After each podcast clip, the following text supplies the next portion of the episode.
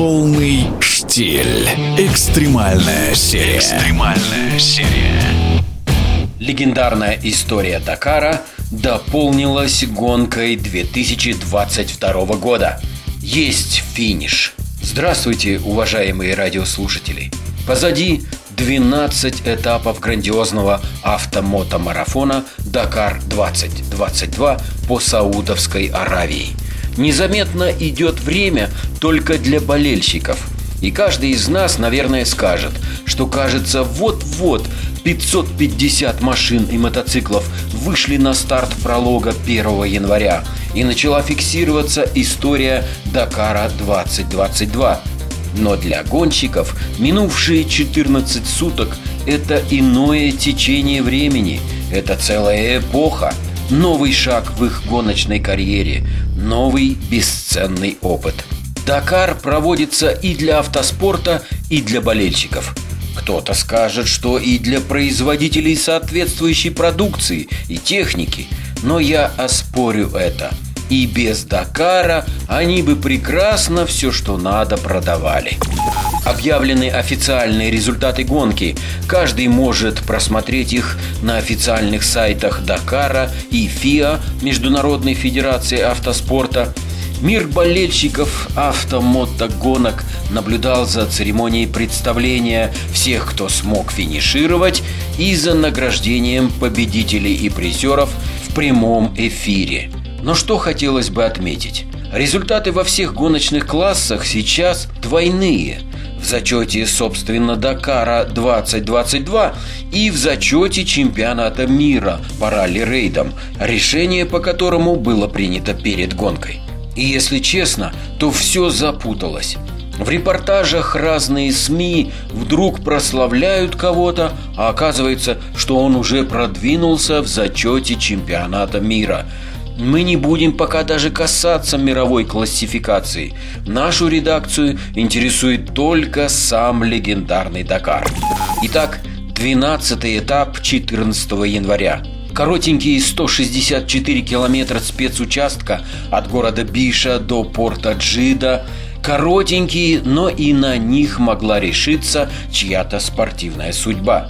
И те, кто имел шансы на более высокие места в зачете или на подиум Дакара 2022, нажимали по полной, рисковали на все сто.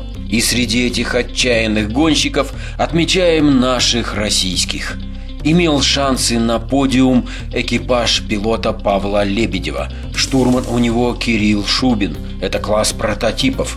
И Лебедев рисковал, жал на газ, сделал максимум, что может сделать новичок грандиозной автогонки. В результате не выдержала техника, но не люди – в итоговом зачете Дакара 2022 наши Павел Лебедев и Кирилл Шубин пятые, и это результат с большой буквы. Точно так же отчаянную попытку подняться в общем зачете до первой пятерки лучших сделал экипаж пилота Владимира Васильева и штурмана Олега Уперенко в классе легковых автомобилей – Атакующий натиск наших гонщиков на этом итоговом 12-м этапе Дакара 2022 был настолько очевидным, мощным, что болельщики ждали вот-вот финишный створ и будет у нас первая пятерка общего зачета. Но спорт есть спорт, тем более автоспорт – Сама машина Владимира Васильева вышла из борьбы, несмотря на желание пилота продолжать бороться. На церемонию представления на презентационный подиум машину Васильева привез уже КАМАЗ Андрея Каргинова на буксировочном тросе. Впечатляющая картина. Но и первая десятка общего зачета – это тоже результат. Отметим, что успешно финишировали восхитительные российские гонщицы – Татьяна Сычева со штурманом Александром Алексеевым в классе багги и Мария Апарина с Андреем Рудницким в классе прототипов. Они ставили целью пройти Дакар 2022 до финиша, сохранить машины и экипажи, получить бесценный опыт этой грандиозной гонки. И эти задачи Татьяна и Мария выполнили. Честь им и хвала. Отметим еще, что в классе прототипов до упора, как говорится, боролись за свой финиш в гонке экипажи Бориса Гадасина и Андрея Новикова. С каким трудом, но они довели свои разваливающиеся машины до берега Красного моря после итогового 12 этапа. Недостатки технической подготовки наши автогонщики пытались компенсировать небывалым человеческим спортивным упорством. И до каких-то пор такая компенсация срабатывает, но не до победного пьедестала почета, конечно. Следующее участие в Дакаре для Гадасина и Новикова очевидно. Готовить свои машины на 2023 год уже сегодня. Зачет грузовиков – это новый успех команды КАМАЗ Мастер. Первые четыре места Дакара 2022 у наших гонщиков. Вторая победа экипажа Дмитрия Сотникова, серебро Эдуарда Николаева и бронза Антона Шибалова при небывалом натиске Андрея Каргинова и его восхождении на четвертое место. Все это обсуждается в связи с двумя ключевыми аспектами.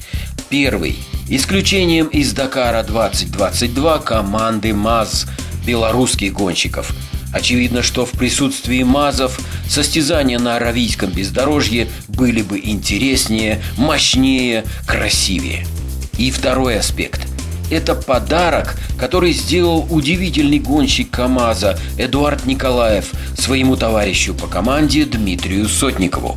Подарок, который означал одно – на первой ступеньке пьедестала почета в шестой раз стоял бы экипаж Николаева, если бы не этот удивительный командный дух, а точнее командное великодушие камазовских мастеров-пилотов.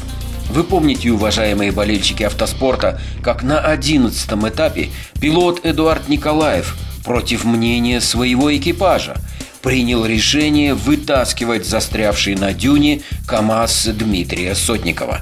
Потерянные минуты на буксировку, на собственный выезд из Песков, на новый подъем на дюну, набор скорости на маршруте – так Эдуард Николаев управился с ходом истории Дакара 2022, зная отлично, что добро к нему обязательно вернется и с многократной старицей. А мы с вами, уважаемые радиослушатели, верим, что пришедший Новый год и наши красивые успехи в спортивной борьбе на Дакаре 2022 – залог нового развития российского автоспорта и будущих побед России в мировых автогонках. С победой вас, Евгений Штиль! Полный штиль. Экстремальная серия. Экстремальная серия.